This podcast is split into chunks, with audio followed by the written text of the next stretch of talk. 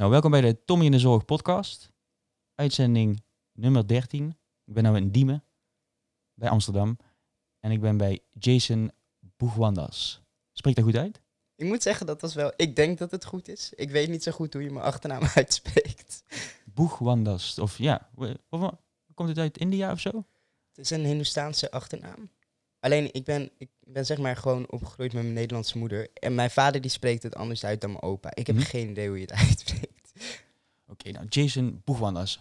En jij bent ervaringsdeskundige in de jeugdzorg. Ja. Ja, en ik denk dat mensen jou misschien wel kennen. Ook op social media ben je erg actief. Op Twitter vooral. En ehm, je spreekt je heel erg uit over de jeugdzorg. Ook door de dingen die je zelf mee hebt gemaakt. En ik, ik heb daar heel veel respect voor. Ik vind dat enorm inspirerend. Want ik denk dat we daar heel veel van kunnen leren. Maar jeugdzorg is zorg. En ik stel altijd aan de mensen de allereerste vraag van... Wat betekent zorg voor jou? Ja, mooi. Ik heb een beetje een, een, eh, een haat-liefde verhouding met zorg, denk ik. Mhm. Omdat ik vind de zorg echt de allermooiste sector die er is. Dat kan je bre- breed trekken. Alleen, ehm, ik associeer het ook heel veel met nare ervaringen. Mhm. Dus het is een beetje ingewikkeld. Ja.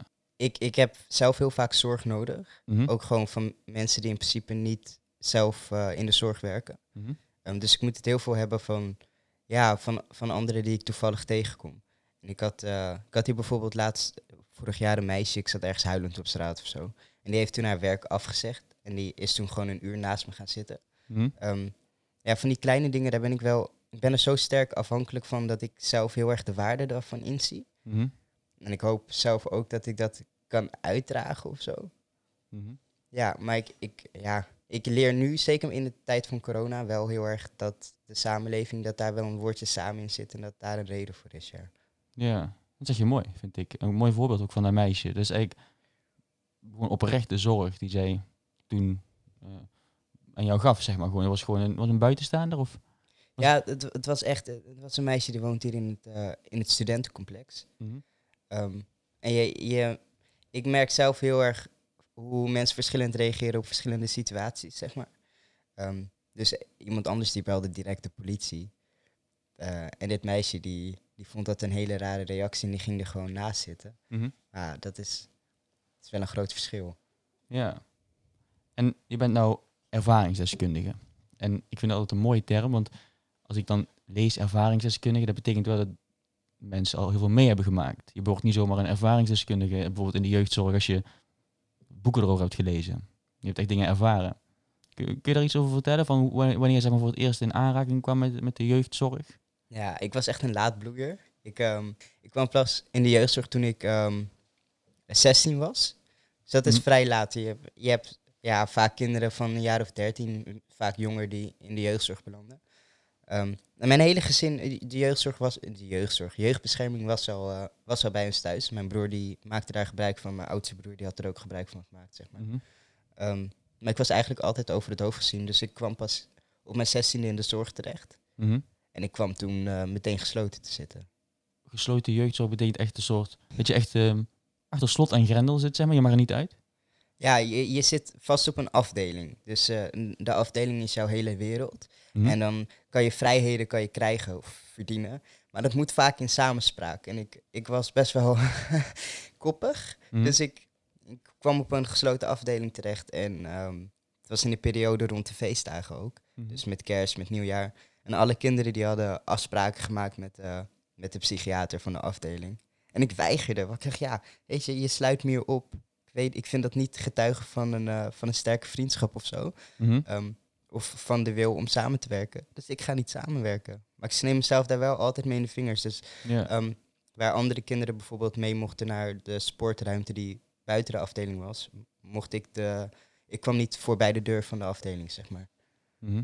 Omdat je gewoon niet mee wilde werken. Ja, ik weigerde. Echt. Ik, ik vond het. eh, het voelde voor mij als samenwerken met de vijand of zo. Ja. Ik vond opsluiting, dat vond ik echt heel heftig. En ik associeerde dat altijd met. ehm, ik dacht als kind altijd, misschien een beetje naïef, maar als ik niks verkeerd doe, en verkeerd is dan tegen de wet, dan word ik niet opgesloten. Mhm. Of dan, dan word ik niet ingeperkt. Dat associeerde ik echt met criminaliteit.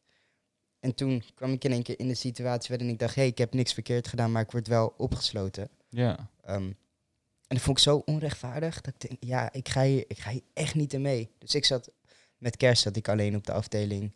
En met nieuwjaar zat ik alleen op de afdeling. Gewoon omdat ik, ik weigerde. Ja, en, en, maar, maar waarom ging je daar toen naartoe? Naar de, wa- waarom moest jij naar... eh, Je werd niet zomaar opgesloten natuurlijk. Nee, dat was geheel terecht. ik, ja, eh, ja, er is natuurlijk iets aan vooraf gegaan. En dus, wil je er iets over vertellen? ja, ja nou ja, ik, had, ehm, ik werd op mijn dertiende ongeveer werd depressief. Mhm. En ik, eh, ik, had, ik kon het niet uiten of zo. Dus ik, ik had het ook nooit geleerd. Dus ik hield het heel lang voor mezelf. En de- die problematiek die werd eigenlijk steeds heftiger. Dus Mhm. ik werd depressief. Dat werd, ehm, ja, ik werd later nog depressiever. En toen op een gegeven moment eh, ging ik aan zelfbeschadiging doen. Dus ik ging snijden en zo. Mhm. Ehm, en dat heb ik eigenlijk verborgen kunnen houden tot mijn zestiende. En op mijn zestiende zat mijn emmertje gewoon echt helemaal vol. En toen kon ik echt niks meer verborgen houden. Dus toen kwam dat allemaal boven water. Ja. Ehm, en toen kwam naar buiten dat ik, eh, dat ik heel depressief was en dat ik mezelf sneed. Maar ook dat ik me suicidaal voelde. Dat kwam eigenlijk allemaal tegelijk. Ehm, en toen ben ik gesloten geplaatst. Want er kwam dus eigenlijk iets dat voor jou al heel lang gaande was, kwam in één keer bij andere mensen in één keer in zijn totaliteit aan het licht. Waardoor het ook, het is natuurlijk super ernstig, maar waardoor het ook meteen naar eh, zo'n gesloten afdeling eh, was. Ja, ja, het was voor mij iets dat allemaal vrij geleidelijk kwam natuurlijk. Mhm. Ehm, ik was op mijn dertiende werk depressief en dat is niet normaal, maar het was wel... Nee, dat is ook wel heftig. Op je dertien depressief, dan ja, vraag me überhaupt af of je dat kunt uiten, zeg maar. Als je dan zo jong bent dat je denkt, ja, ik ben depressief. Misschien dat je die klachten dan heel anders gaat vormgeven of zo. Nee, ik wist nog niet dat ik depressief was. En ik, om- ik wist niet wat het was en dat dat een ding was. Mhm. Ehm, daar kwam ik echt vrij laat achter. Dus ik, eh, eh, voor mij was het ook een leerproces. Ik dacht alleen, ik voel me heel slecht. Ik weet nog, het was in een zomer. Mhm. Ehm, en ik had me nooit slecht gevoeld of zo. En ik, ik had wel bij mezelf dat ik dacht, ik weet niet of dit gevoel weggaat. Ik denk het niet. En ik had daar wel gelijk mee, want dat gevoel is wel vijf jaar blijven hangen. En, en uiteindelijk ook verergerd. Ja. En Oké, dus 16 de eerste keer in aanraking met de jeugdzorg. En, en, hoe, en toen? Dus toen kwam je op een afdeling ergens in één keer. Nou, het was, het was in eerste instantie was het niet per se jeugdzorg, het was kinder- en jeugdpsychiatrie. Mhm. En het was, eh, ik, ik weet nog dat ik, ik kwam met uh, psycholans, werd je dan gebracht naar de afdeling. Mhm. En dan, dan ik stapte uit op mijn blote voeten. Ik had geen schoenen aan. Ik weet niet wat daar de reden voor was. Ik weet nog dat ik rechts keek naar, naar de muur en dat erop stond happy. Echt in van die, van die hele felle kleuren. Ja. En de afdeling, ja, het zag er best wel uit, een vriendelijke afdeling. En ik stoorde me daar heel erg aan, want de deuren zaten op slot of zo. Dus alle... ehm, het, het sloot bij mij gewoon niet aan bij, bij het gevoel dat ik had. Nee. Nee, ik stoorde me daar heel erg aan. Alsof het... eh, het was net iets te vrolijk voor mijn doen. Je- denkt bij jezelf, ik zit hier opgesloten en, eh, en het staat hier keihard happy op de muur. Staat die keigroot happy op de muur en zit je depressief. weet je wel. Ja. ja, ja, maar ja, achteraf was het een van de fijnere afdelingen. Ehm, Mm. ja, ze deden ook wel heel erg hun best, maar de situatie was gewoon heel naar. Ja, want je werd dan opgenomen en dan, hoe, hoe, ja, je voelt je dan natuurlijk zeker niet happy. Maar hoe, wat gebeurde er toen? Werd je dan opgevangen door eh, hulpverleners? Of? Nou, in de, het, het is echt een proces geweest. Dus mijn eerste opname was niet zo heel lang, was drieënhalve week. ehm, op deze plek. Mhm. Omdat het, ja, het was in de psychiatrie. En ze deden daar, eh, kregen een IBS. IBS is meestal drie weken, zeg maar. Dus dan Mhm. heb je eh, drie weken plus een stukje tot de rechtszaak. Ehm, zitting, moet ik zeggen. En ehm, nou, het was toen heel erg gericht op mijn, eigenlijk mijn fysieke gezondheid. Want ik, ik was gestopt met eten en drinken. Zo. Ja, dus ik werd. eh, en ik moest bloed prikken. En ik, ehm, ik, ik wilde wel afspraken maken. Dus dan werd de afspraak gemaakt: oké, nou hier heb je een glas sap. En als je, eh, als je dit glas opdrinkt, dan, ehm, dan hoef je je bloed niet te prikken. Dus Mhm. ik dacht: oké, nou prima. Toen heb ik dat glas eh leeggedronken. Toen gingen ze weg. En Toen kwamen ze een uur later. Nou, hier heb je een glas sap. En als je hem leeg drinkt, dan hoeven we je bloed niet te prikken. Toen dacht ik, oh, oké, kijk, dit is, niet hoe het, dit is niet hoe het werkt, zeg maar. Ik Mhm. kan niet ieder uur naar binnen lopen met een glas sap. En toen, toen ben ik daar ook direct mee gestopt. En toen, ehm, Met sap drinken ben je gestopt. ja, En toen, nou ja, omdat ik geen sap dronk en zei, het wa- was wel, ik had het idee ook, heb je net een vinger gegeven en je wil mijn hele hand. Mhm. En toen, ehm, Of een sap was dat? Gewoon een appelsap? Of is het echt met vitamine of zo? ja, het, was, het was gewoon sap, maar er zit heel veel suiker in sap. Ja. Dus het was zeg maar om ervoor te zorgen, als je glucosewaarde te laag wordt of zo, dan kon je, kan je in coma raken. Dus ik Mhm. eh, moest altijd boven 3,8 zitten, geloof ik. Dat is laag ook al, hè? Ja, en ik, ehm, ehm, mijn bloed moest dus geprikt worden vier keer per dag. Dus wanneer, direct wanneer ik wakker werd, Ja. voor het avondeten, na het avondeten en voor het slapen gaan. En eh, nou, dat waren dus vaste tijden. Alleen ik, ik, net zoals ik weigerde om afspraken te maken. En ik dacht ook, ja, ik ga je, ik ga je mijn bloed niet geven. Mhm. En daar sneek ik mezelf wederom mee in de vingers. Want het maakte wel dat ik eh, elke keer als mijn bloed geprikt moest worden. En ik, ik werkte nooit mee, ik weigerde. eh er werd tegen de grond aangedrukt. Dus werd echt onder dwang toch bloed geprikt. Ja, dus het was, het was drie keer ehm, zo'n glucoseprikje zeg maar, in de vinger. En één keer een bloedafname per dag. Mhm. Dus ik werd, ik wist in de ochtend als ik wakker werd en ik hoorde dan voetstappen op de gang. En dan kwamen er op zijn minst vijf eh, hulpverleners. Dat ik dan gewoon tegen de grond aangegooid zou worden. Ehm, voor een bloedprik. Maar waar- waarom werkt je niet mee? Hè? Kan, dus ik ben dan nou, ik ben verpleegkundige, ik denk dan, waarom werk je niet mee? Maar daar heb je waarschijnlijk een goede reden voor. Nou, ik, omdat ik het, ik vond het afdwingen. Ja, En ik wilde niet meegaan in dat afdwingen of zo. Het voelde voor mij echt alsof ik in één keer in een, eh, een dictatuur belandde of zo. Waarin ik, ik had geen keus en ik had ook geen keus. nee. Maar ik dacht, ja, als ik geen keus heb, dan ga ik het in ieder geval jou net zo moeilijk maken als ik het mezelf maak, zeg maar. Mhm. Ehm, en dat gebeurde ook. Dus het was, het was niet dat ik agressief was naar hulpverleners toe of zo. Maar ik liet me ook niet zomaar tegen de grond aandrukken. Ik was wel echt op uit om het daartegen te verweren. Ik was heel erg gesteld op mijn autonomie ja. het is, het is mijn lichaam. Ehm, jij bepaalt voor mij dat ik een bloedprik moet. Mhm. En dat vier keer per dag. En ik kon ook niet helemaal plaatsen waarom dat vier keer per dag moest, zeg maar. Dat vond ik heel overdreven. Legden ze het niet uit aan jou van, hey, we moeten jouw bloed prikken, want we willen gewoon dat je wel gewoon gezond bent. Ja, maar ik was wel... ehm, mijn vertrouwen was heel snel stuk. Dus ik kwam bijvoorbeeld binnen en dan had je een... eh, eh, je had een kinderarts die moest je lichamelijk moest je checken, zeg maar. Ja. En ik weet nog dat hij tegen me zei, je moet anderhalf liter per dag drinken op zijn minst. Mhm. Dus ik zei, dat is niet het minimale.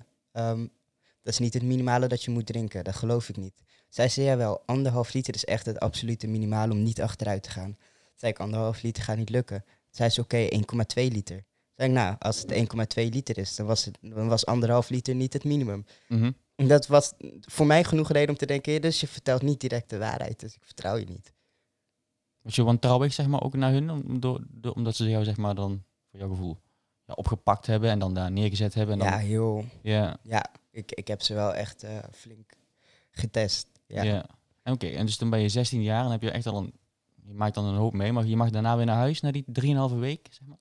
Ja, ik werd na die drieënhalve week werd ik, eh, werd terug naar wat ik wou heel graag naar huis. Dat was echt, ik werd helemaal gek op de afdeling. Mhm. Wat ik, ik, ben echt gepitst op mijn vrijheid. Ik kan er niet tegen als je het van me afpakt. Mhm. En dat zagen ze daar ook. En ze zagen ook dat als je mij opsluit, dat ik op geen enkel moment samenwerk. Ook niet als je, als je me drie weken lang fixeert.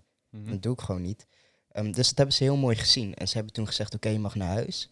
Alleen thuis werd de hulp niet opgestart. Dus ik kwam eigenlijk thuis weer te zitten na zo'n heftige opname. En er was geen hulp om dat op te vangen.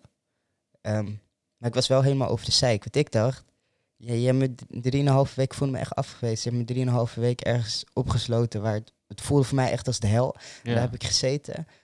En ik had gewoon, er is echt iets op dat moment omgegaan in mijn hoofd waarin ik dacht, ze hebben me gewoon drieënhalve week elke keer tegen de grond aangegooid of zo. Dat voelde voor mij echt als Ja. geweld. En ik was wel geweld gewend van thuis. Maar het was een andere vorm van geweld of zo. Ja. Het was een, een ehm, geaccepteerde, gecontroleerde vorm van geweld. En dat vond ik veel beangstig. Dat is alsof het systeem tegen je is in plaats van dat iemand zijn agressie niet kan beheersen. En ja. ja, de ene vond ik beangstiger dan het andere. Dus toen ik thuis was, ik was echt niet, niet hetzelfde. Maar je, je, ging, je ging naar huis eigenlijk dan, maar wel met het idee van, oh, ik krijg nou hulp en die hulp wil je ook. Ja, nou, ik, ik wilde toen, ehm, wilde ik wel hulp. Mhm. En ik, dat zou ook komen, maar het, het werd elke keer niet opgestart. Mhm. Maar de situatie was wel heel ernstig. Hè. Ik had de escalaties niet alleen op de afdeling. Toen ging ik naar huis en die escalaties die kwamen nog veel. Ik was echt, eh, ik, ik was heel ehm, internaliserend voor ik op de afdeling kwam. Mhm. Dus was heel depressief, heel terughoudend. Toen ik van de afdeling kwam, toen was ik gewoon echt, ik, ik, was, een, ik was een bommetje. Ik ontplofte elke dag. Ja, En thuis was- ook. Ja, zeker thuis. Dus of naar mezelf, of nou, niet per se naar mijn omgeving, maar ik maakte heel veel stuk. Letterlijk gewoon spullen. Ja. Ehm, dus ik zat binnen drieënhalve week zat ik ook weer opgesloten. De periode tussen, zeg maar, als ze me naar huis stuurden, dan was de periode van waar, eh, hoe lang die was waarin ze me naar huis stuurden, die was even lang als de opname. Dus drieënhalve week opname. Mhm. Dan redde ik het drieënhalve week thuis en dan zat ik weer gesloten. Hoe was die 3,5 week thuis dan? Was dat dan een, een, leuke tijd van, oh, ik ben weer thuis eindelijk? Of is het dan, jeetje, eh, ik- wat ik allemaal meegemaakt heb nu en, en hoe, hoe moet ik dat zien? Nou, de rit naar huis is eh, echt is een heel bijzonder moment of zo. Want je bent voor het eerst opgesloten en je wordt voor het eerst vrijgelaten. Ja, Ehm, en dan denk je ook, ben, ik, heb, ik heb mijn vrijheid weer terug of zo. Ik ben weer een mens. En dan ga je naar huis en dan kan je alles eten wat je op de afdeling niet kon eten. Wat Ja. die, die controle heb je gewoon niet. Ehm, en je kan wanneer je wil naar buiten. Je krijgt in één keer alles tegelijk terug. Dus dat Ja. is heel... De eerste paar dagen is, kan je dat heel sterk waarderen. Maar het normaliseert ook weer heel snel. Dus dan... Ja, dat gevoel raak je op een gegeven moment kwijt. Je hebt nog steeds dezelfde problemen natuurlijk. Het is niet meteen opgelost. Mhm. Ehm, en dan, dan ontstaat eigenlijk alleen maar... Ik was eigenlijk vooral heel boos daarna. ja. Op iedereen. Ik kon, kon gewoon geen voorstelling erbij maken dat, dat ik opgesloten was door... Ja, ik had hulpverleners heel hoog in het vaandel staan. Ik vond ze heel... ehm, ja, ze hadden voor mij wel een bepaalde status of zo. Mhm. Zoals je dat bij heel veel mensen... Die helpen je. Ja, Ja. ja, heel, ik, heel veel mensen die zetten hulpverleners natuurlijk nog steeds op een voetstuk. Ehm, en dat, dat had ik als kind ook. Tot ik, tot ik in de jeugdzorg terecht kwam. En toen viel eigenlijk toen viel iedereen van een voetstuk af. Mhm. Het is heel tekenend geweest in hoe ik naar de maatschappij kijk of zo. Ja. En het is- heftig, man. Als ik het zo hoor, dan... Ja. dus- Maar vertel, vertel verder. Je bent 16 jaar weer thuis op. En daarna... Hoe ging het verder, zeg maar? Want... Nou, ik werd na 3,5 week werken. ehm, de politie werd helemaal gek van. Mijn moeder belde gewoon elke keer de politie. Want Ja. Want als ze de huisarts belde of de crisisdienst, dan zeiden die bel de politie maar. Ehm, en de politie die dacht, ja, wat moeten we hiermee? Mhm. ja, het is, het, is niet, het is niet ons pakje aan. En die, na, na drieënhalve week, ehm, de crisisdienst die, die zei, ja, breng, je, je hoeft hem niet meer langs te brengen. We hebben hem beoordeeld, we gaan hem niet opnemen. Mhm. En de politie zei, ja, we moeten wel elke keer komen. Maar wat wil je dan, wat, wat wil je dat we met hem doen? En toen, ehm, toen hebben ze me in een politiecel gezet, urenlang. En dat was wel iets wat ik, ja, tegen die tijd was daar wel gewend aan of zo. Mhm. En toen, ehm, ehm, toen ging ik naar de nee, toen ging ik eerst naar Hugo Waard, zeg maar, in het transferium. Daar werd ik naartoe gebracht. Mhm. En dat was gesloten jeugdzorg. Werd meer in de nacht werd ik daar heen gebracht in een, eh, in een busje van de DVNO. Dat is, dat is hetzelfde busje waarin we criminelen vervoeren, zeg maar. Mhm. Daar werd ik ook in vervoerd. En ik, eh, nou, ik kwam aan in het transferium. Het leek een beetje op de Efteling. Het had nog gesneeuwd, het zag er mooi uit. het was midden in de nacht. Uh-huh. En dan word je als kind, komen er... Nou, je wordt wel naar je kamer gebracht met vijf van die hele grote mannen naast je. Zeg. En daar heb ik toen een nachtje geslapen, zeg maar. Toen werd ik overgeplaatst naar de Koppeling in Amsterdam. Mhm. Dat was ook een gesloten jeugdzorginstelling. Alleen toen de tijd had je nog oudbouw en nieuwbouw. Nieuwbouw, dat was, ehm, ja, dat was voor als je meer vrijheden had. En dat zag er heel anders oud, uit. Maar oudbouw, oudbouw, dat was letterlijk in een oud gevangenispand. Mhm. Ehm, dus onze groep, dat was, dat was, ja, dat was een gevangenis, letterlijk. Ehm, en daar, kwam, daar werd ik dus geplaatst. Oké. Ja. En, en hoe lang heb je daar dan moeten verblijven? Vier weken in eh, oudbouw en twee weken in eh, nieuwbouw. Ja. En toen was je inmiddels alweer 17. Ja. Ja. Toen was 17 geworden, Ja. inderdaad. Ehm, en oudbouw, dat was... eh, weet nog dat je in oudbouw had je gewoon je eigen, je had je eigen badkamer en je eigen toilet. En ehm, dat vond ik heel fijn, want ik zat het grootste gedeelte van de tijd op mijn kamer. Mhm. Ik was echt niet bezig met wat er omheen gebeurde. Ehm, Want is dat niet super? Want er zitten meerdere jongeren die allemaal problemen hebben. En is dat dan ook niet een beetje beangstigend? Dat je, want ik, ik, als ik daarbij, als ik me dan daaraan denk, dan, dan zie ik allemaal jongeren die gewoon ja, hulp nodig hebben, maar dus misschien ook wel agressief zijn of, eh, of juist heel depressief. Of eh, die zie je daar natuurlijk allemaal. En die, Ja. die, gaan ook met elkaar in gesprek. Hoe, hoe is zoiets dan? Zo'n, Oh, oh, ja, nou ik is was... het daar gezellig of is het daar, is het daar, hangt daar zo'n sfeer van een gevangenis? Ik weet het niet. Ik ben benieuwd. verschilt heel erg per groep, zeg maar. En Mhm. de dynamiek die er op dat moment op de groep speelt. Ehm, in de psychiatrie was het vrij mild. Ik, ik had elke keer als ik dan met zo'n busje naar een afdeling werd gebracht, Ja? dan hield ik mijn hart vast. Want ik dacht, had best wel, ik had ook een beeld bij jongeren die opgesloten worden. Ehm, ik had met mijn broer gewoond en ik dacht, die zijn zoals mijn broer. Maar mijn broer bleek ook binnen de gesloten jeugdzorg weer een uiterste, zeg maar. Mhm. Dus ik, ik vond het elke keer wel weer heel eng. En het viel elke keer heel erg mee of zo. Ja. En de psychiatrie was, ja, de psychiatrie die pompt zeg maar jongeren met agressieproblemen gewoon door naar de jeugdzorg. Dus daar heb je vooral jongeren met depressies of met, met angststoornissen. Dat is een beetje de kinder- en jeugdpsychiatrie. En in de, in de jeugdzorg, dat is echt een, is een, die wereld is gewoon een stuk harder. Mhm. Dus het moet of hele ingewikkelde problematiek zijn met zeg maar suicidaliteit en zo. ja. Ehm, maar het is ook gewoon inderdaad heel veel agressie. Dus het is een stuk beschadigder en een stuk harder. Mhm. Nou, ik kwam nu dus op een groep met alleen maar meisjes. Dat is wel pittig. Meisjes zijn heftig. Ehm, maar het, het was wel zo, ik was heel raar op, op die groepen. Omdat ik, ik, ja, ik had, was toch wat, ik was depressiever. Ik, mensen dachten dat ik autistisch was, zeg maar. Dat, Mhm. Ik week heel erg af van de standaard, standaard jongeren op de groep. Ehm, maar mijn ervaring is wel juist dat ze... Je, je hoort vaak dat jongeren zich dan moeten weren en dat ze stoer moeten doen en dat je anders niet overleeft. ja. Nee, ik heb juist ervaren dat ehm, er heel veel rekening met me werd gehouden. Gewoon op elke groep die ik heb gehad. Ik heb er acht gehad dat jaar of zo. Door elkaar juist. Dus de jongeren onderling. Ze hielden in ieder geval heel veel rekening met mij. Ja, er is wel eens iemand aangevlogen. Dat, Ja, dat gebeurt. Er vliegt wel eens een stoer door de ruimte. Dat gebeurt ook. Maar het is wel... ehm, ik heb niet ervaren dat ze misbruik hebben gemaakt van mijn kwetsbaarheid. Want ik was gewoon heel raar. Ik, Mhm. ik, was, ik, ik weet nog dat ik op die groep kwam en iedereen sprak straattaal. Nou, ik spreek geen straattaal. Nee. Ik kwam van de vijfde klas van VWO. ik kwam daar op zo'n gesloten afdeling. Nou, vijf VWO'ers, dat hebben ze eigenlijk bijna nooit in de, in de gesloten jeugdzorg. Mm. Dus dat was heel vreemd. En mijn taalgebruik, dat week ook gewoon heel erg af van, het, van de rest van de groep. Dus ik verstond ze niet. en Zij verstonden mij niet. Ja. Dus dan moet je maar een soort manier vinden om met elkaar te communiceren. Maar het, het is wel, ik had bijvoorbeeld een jongen die, die zei, ja, dat is Spaans, dit is Spaans, hij is Spaans. Mhm. Ik weet niet wat Spaans is. Ik associeer dat met Spanje. Ja, ja. dus op een gegeven moment vroeg ik, wat is Spaans? En toen zei hij, ja, dat betekent eh, raar of zo. Oh, oh, dat is raar. Maar dat, dat zijn van die kleine momentjes waarbij je denkt, ja, je had me ook kunnen opeten, maar je hebt het gewoon uitgelegd. Dus, Ja. Ja. ja. Oké, en dus, maar dan zit je allemaal in die instellingen en ook heftige instellingen. Op een gegeven moment ben jij, zeg maar, naar buiten toe getreden, zeg maar, met, eh, met, met, met jouw verhaal. Ja. Ehm, ik denk dat mensen het misschien wel hebben gezien, Tycho in de psychiatrie. Dus, maar daarvoor deed je ook al dingen, op Twitter bijvoorbeeld. Mhm. Hoe, hoe, hoe ben je daarmee begonnen? Want het doet ook, ik denk niet dat, dat alle mensen in de jeugdzorg zoiets doen of durven.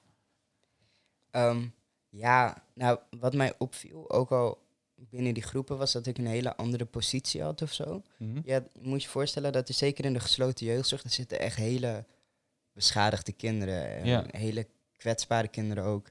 Ehm, en je had een groep kinderen die durfden zich niet uitspreken. En dan had je een groep kinderen die misschien niet zo tactisch deden, zeg maar.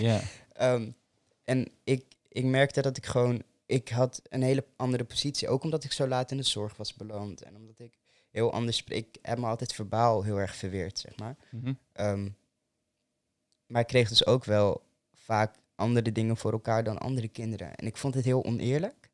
Eh, want het moet, niet, het moet niet afhangen van jouw verbale capaciteiten of jij ehm, bepaalde zorg wel of niet krijgt. Of eh, wel of niet eh, je capuchon op mag houden. Weet je, dat soort Mhm. dingen. Ehm, ik vond het allemaal uiteindelijk zo onrechtvaardig dat ik dacht... Het, ik zou het niet eerlijk vinden als ik nu niet iets probeer te veranderen aan de situatie voor die kinderen gesloten. Mhm. En ik heb dat toen... ehm, ik had het geluk met mijn laatste groep in de gesloten jeugdzorg trouwens hoor. Want ik kwam toen op een groep waarin ze echt eh, veel tijd in hebben gestoken. De hulpverleners. Ja, ja, en ook heel erg buiten het, eh, buiten het boekje om zijn gegaan. Mhm. Ehm, dus bijvoorbeeld waar ik normaal gesproken met de DVNO naar een rechtszitting moest. Dus dat Zo'n busje. Zo'n criminele Ja, busje, ja. ja. Ehm, hebben zij, eh, dan, dan ging de afdelingsleider die ging gewoon mee in een normale auto. En dan gingen we, door de, gingen we via de voordeur gewoon naar binnen, zeg maar. Ja. Ehm, in plaats van, van via, de achter, via de achteringang, zeg maar. Mhm.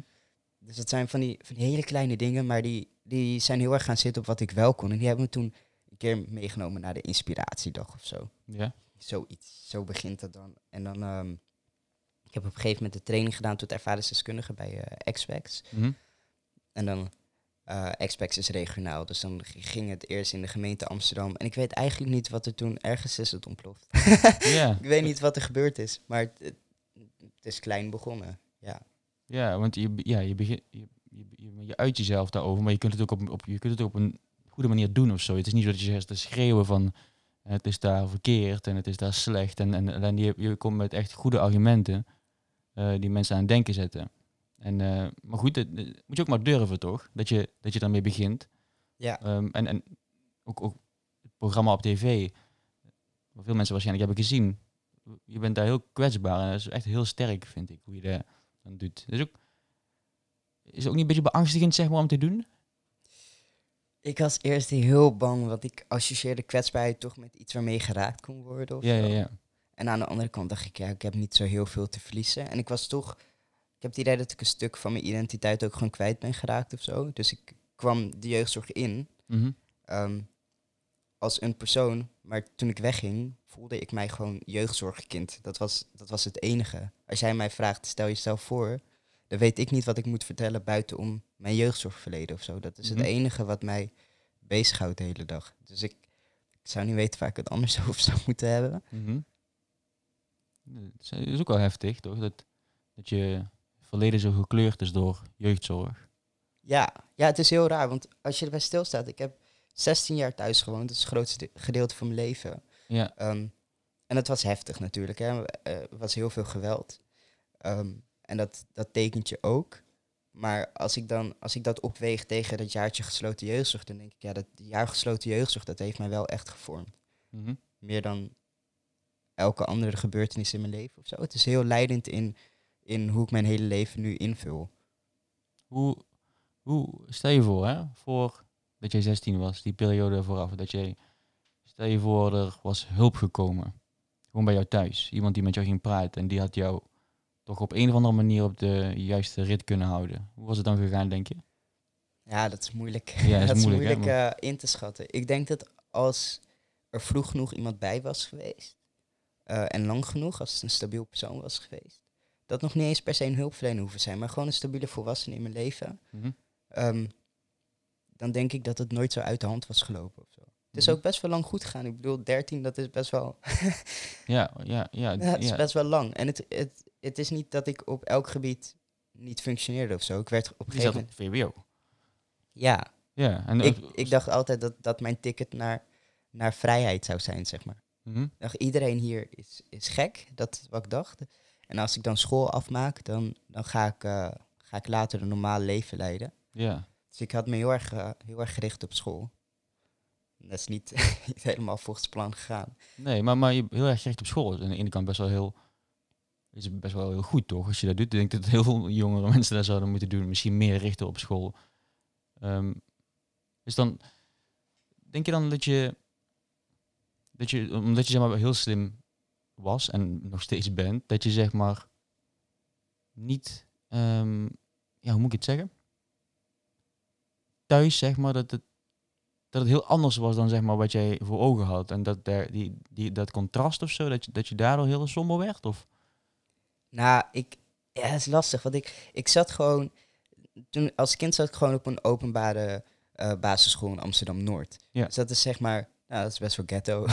Mhm. Het was, het was in de bannen, dus het, het is niet. eh, het, is, het is geen vrije school of zo. Het, het was wel echt. eh, ja, nou, de meeste kinderen die hadden niet zo'n hoog advies. En het, het was best wel een beetje een achterstandswijk of zo. Mhm. Ehm, maar toen ging ik naar de middelbare school en toen heb ik gekozen voor een christelijke HAVO-VWO-school.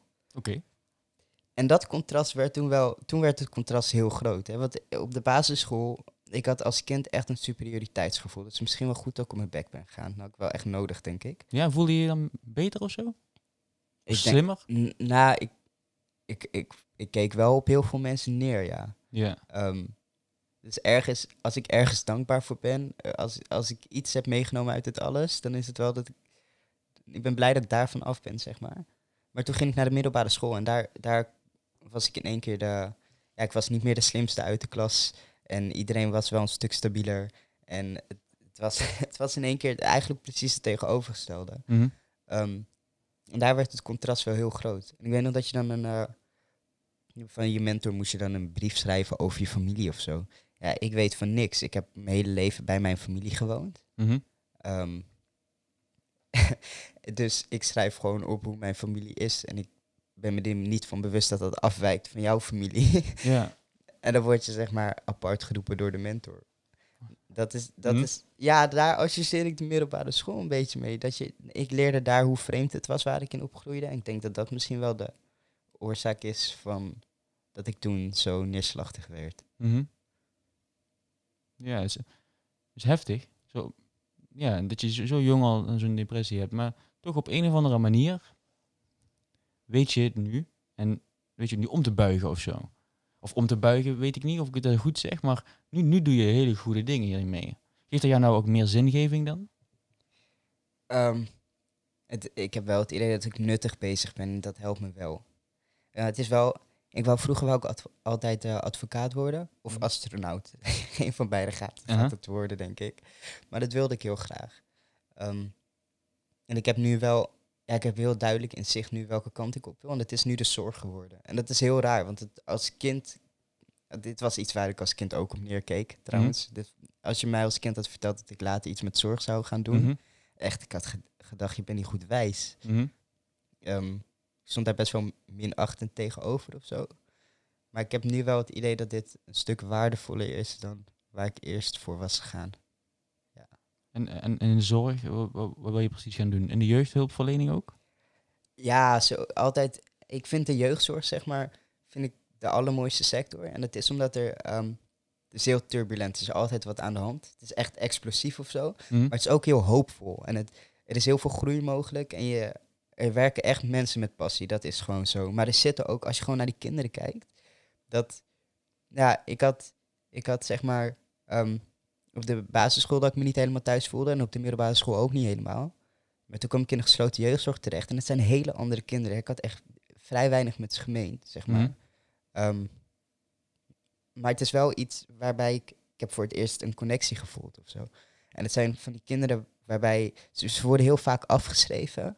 Mhm. Maar ze hebben zoveel talent. Gewoon, dat is echt niet normaal. We hadden een jongen op de groep en die, kon niet zo goed praten. Maar die, die heeft op een gegeven moment uitgetekend dat hij ehm, getuige was van zeg maar, de mishandeling van zijn moeder.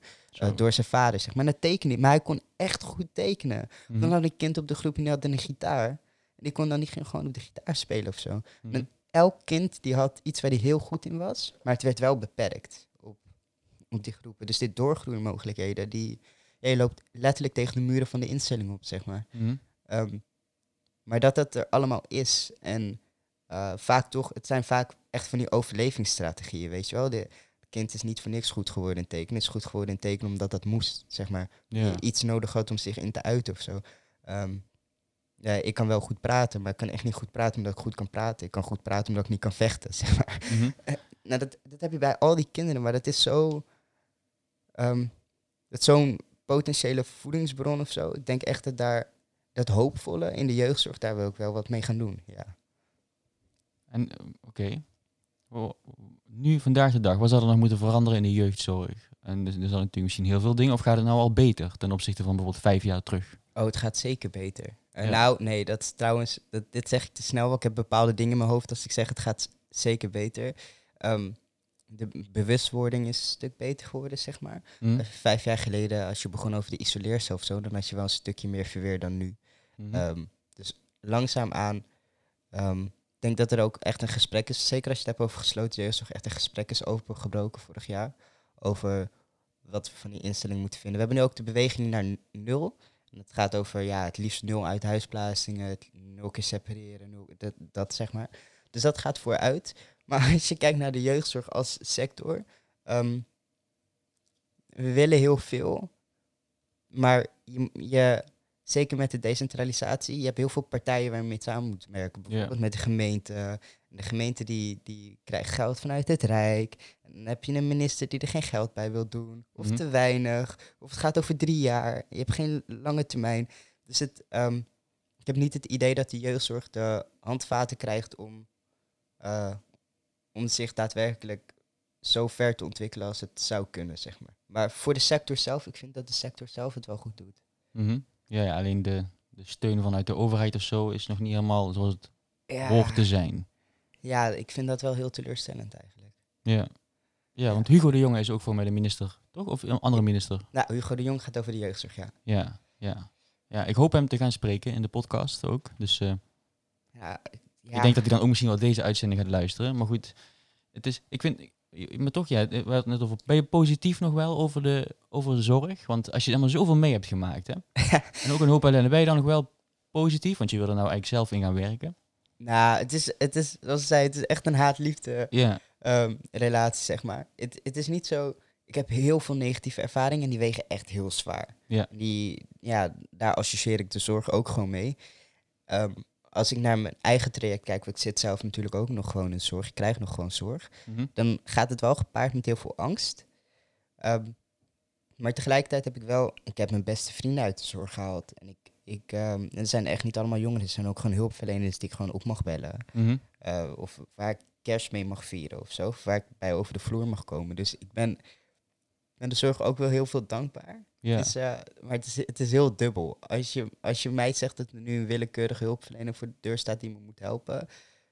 Dat contact, dat gaat conflict worden. Dat, Mhm. dat, dat weet ik nu. Maar het is niet, het is niet dat, ik, dat ik de zorg haat of zo. Het is meer angst, denk ik. ja. En misschien ook wel meteen de motivatie om zelf iets, iets goeds te gaan doen. Ja, ja ik, ik ehm, vraag me dan af. Ik, ik ben zelf niet zoals. Ik denk zelf niet dat ik, ehm, dat ik de ideale hulpverlener zou zijn of zo. Dat wil ik ook niet worden. Moet je ook nooit denken, denk ik. Nee, zeker niet. Maar dat wil ik. Ik wil ook niet iets met jongeren zelf doen of zo. Mhm. Ehm, ik wil graag jeugdzorgrevolutionair worden. Dat is nog geen beroep, Oeh, mooi woord. maar dat moet een beroep worden. Ehm, wat, wat ik me altijd afvraag is wat er nodig is om ervoor te zorgen dat hulpverleners goed hun werk kunnen doen, zeg maar. Mhm. Eh, en dat jongeren ehm, ja, zo fijn mogelijk leven. En dat gaat dan voor mij niet over microniveau, zeg maar, over, over letterlijk bij de jongeren zelf. Maar het gaat mij meer over ehm, welke veranderingen zijn er nodig in het beleid, bijvoorbeeld. Ja, En ja, het zijn best wel ingewikkelde vragen. Die gaan niet vandaag of morgen klaar zijn. Dus nee, maar wel heel goed. Die hebt, maar, omdat jij wel zeg maar, op microniveau bepaalde processen kent, Ja. eh, letterlijk, die je hebt meegemaakt, kun je denk ik ook op het hogere niveau veranderingen misschien beter zien. Of ehm, ja, dat denk ik wel. Plus je hebt nou ook al een, een- podium, zeg maar. Je kunt veel mensen bereiken, denk ik. En dat, Ja. dat is wel heel, heel, heel mooi, toch? Ja, waar, waar, waar sta jij over vijf jaar? zo, ja, dat is echt te ver weg. Ik pak hem echt nog steeds dag voor dag. Probeer eens.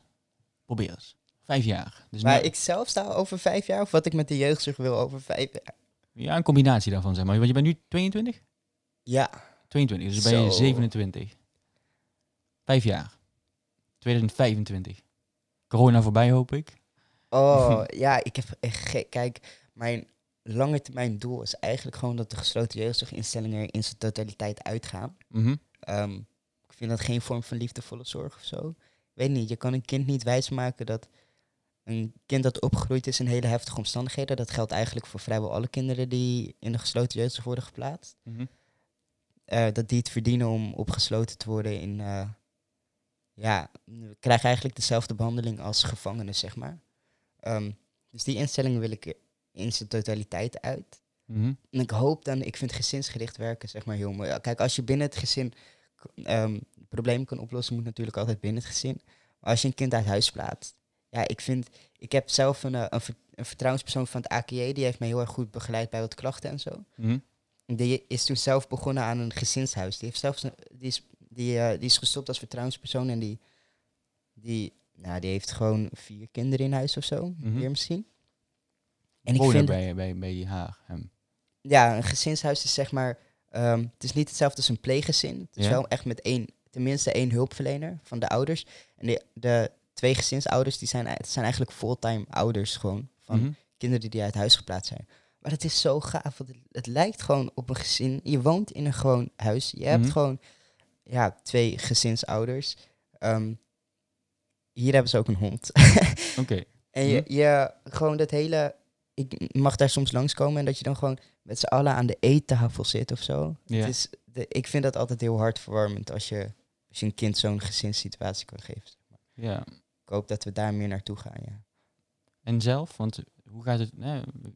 net in ons voorgesprek had ik het al over met jou. Hoe gaat het nu? En hoe, hoe, ga- hoe gaat het nu met jou? Hoe- ja. Ik zit nu, nu in een vrij rustige periode, maar het is altijd relatief, hè. Mhm. Dus ik, ga, ik, ik schiet van hele heftige periodes naar periodes die wat rustiger zijn. Ja. Ehm, dus nu is het vrij rustig. Maar ik moet heel eerlijk zeggen dat ik de stabiliteit in mezelf nog niet helemaal gevonden heb. Ik weet ook niet of ik die ooit ga Hmm, vinden. ga je die trouwens. ooit vinden, denk ik? Denk, denk je, Ik denk heel... Nou, kijk. Ik ehm, ga waarschijnlijk eh, eind van het jaar traumatherapie krijgen. Een beetje afhankelijk van corona nu. Mhm. Dat gaat invloed hebben op mij. Ik weet alleen niet welke kant op. Dus dat kan het beter maken, dat hoop ik. Ehm, ik kan me ook voorstellen dat het me heel erg ontregelt of zo. En misschien dat dat... Kijk, ik heb nu gewoon... ehm, ik heb eigenlijk niks verwerkt. Dus ik zit, ben eigenlijk constant bezig met mijn eigen trauma's. Mhm. Ehm, misschien dat als dat een plekje krijgt... of als ik daar iets beter mee om kan gaan... dat ik, eh, dat ik iets stabieler ben. Maar dat is geen garantie. Nee. Nee.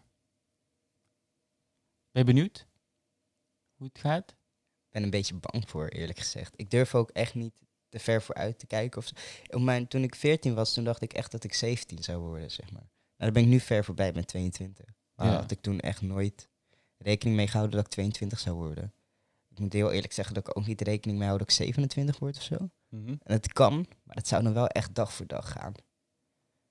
Dat is ook niet verkeerd toch, om van dag tot dag te kijken of zo. En dat je, misschien ben je dan, leef je dan ook bewuster. Dan in plaats van alleen maar te streven naar een doel. En als je dat dan hebt bereikt, dat je dan pas gaat terugblikken op alles wat je meemaakt of mee hebt gemaakt. Ja, ja, ik ervaar heel veel vrijheid of zo. Mhm. Dat ik, ja, als ik er niet... Heel veel mensen die zijn best wel gericht op, oh, de toekomst en wat als dit niet lukt en als ik mijn studie niet eh, haal en mijn studieschuld en zulke dingen of zo.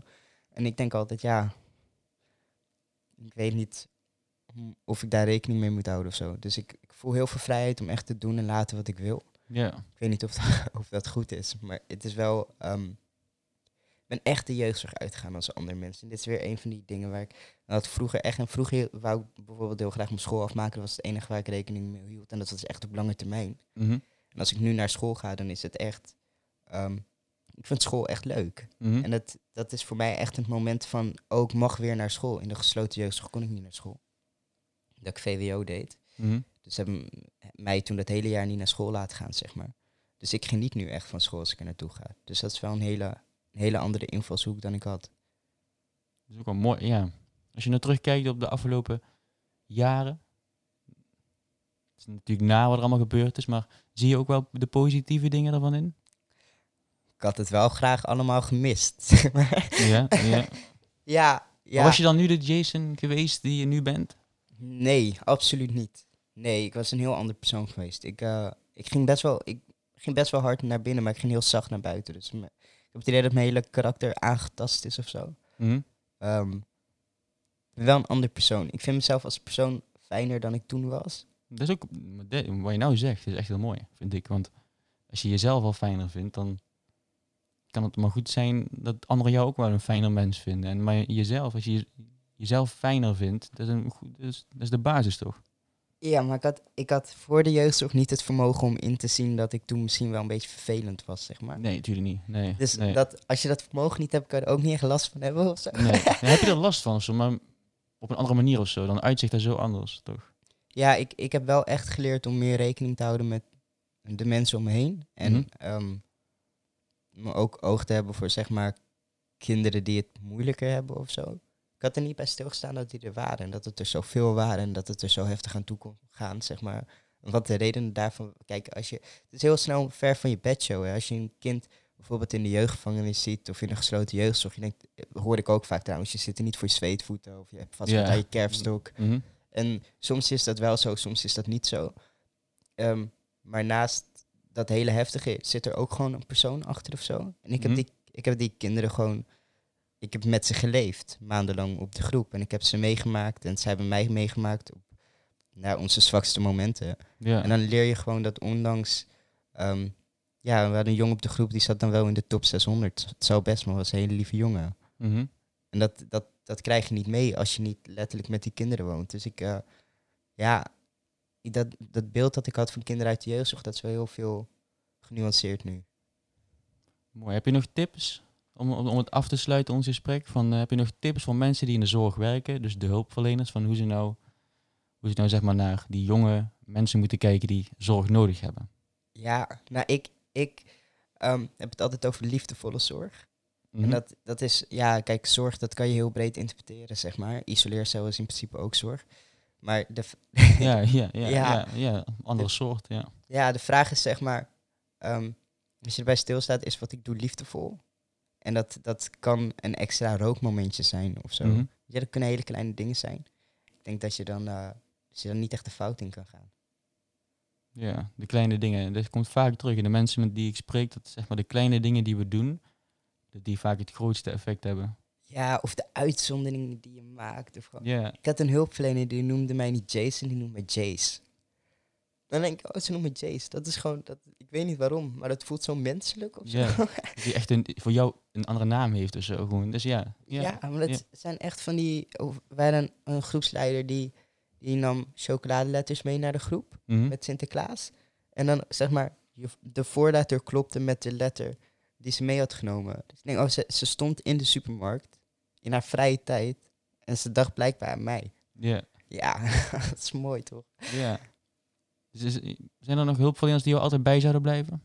Oh, genoeg. Mhm. Ja, absoluut. Dat zeker. Ik heb ook ehm, een, een deel van de mensen in mijn directe omgeving, waar ik nu het meest mee omga, dat, dat zijn gewoon, dat zijn mijn hulpverleners geweest, zeg maar. Mhm. Maar die, ja, uiteindelijk blijft het mensenwerken. Je hebt, je hebt sommige hulpverleners die echt geloven dat je ja, afstand, nabijheid. De niet te- professionele afstand of zo. Die, die, Precies, Ja. precies. Maar ik heb, kijk, ik heb van die, ik had een hulpverlener bijvoorbeeld uit eh voor mijn laatste groep in 2016, 2015, 2016. En die, ehm, die was echt als moeder voor me toen. En dat had ik echt nodig. Want in de jeugdzorg, je, hebt- je hebt niet echt, je hebt je moeder niet. Nee.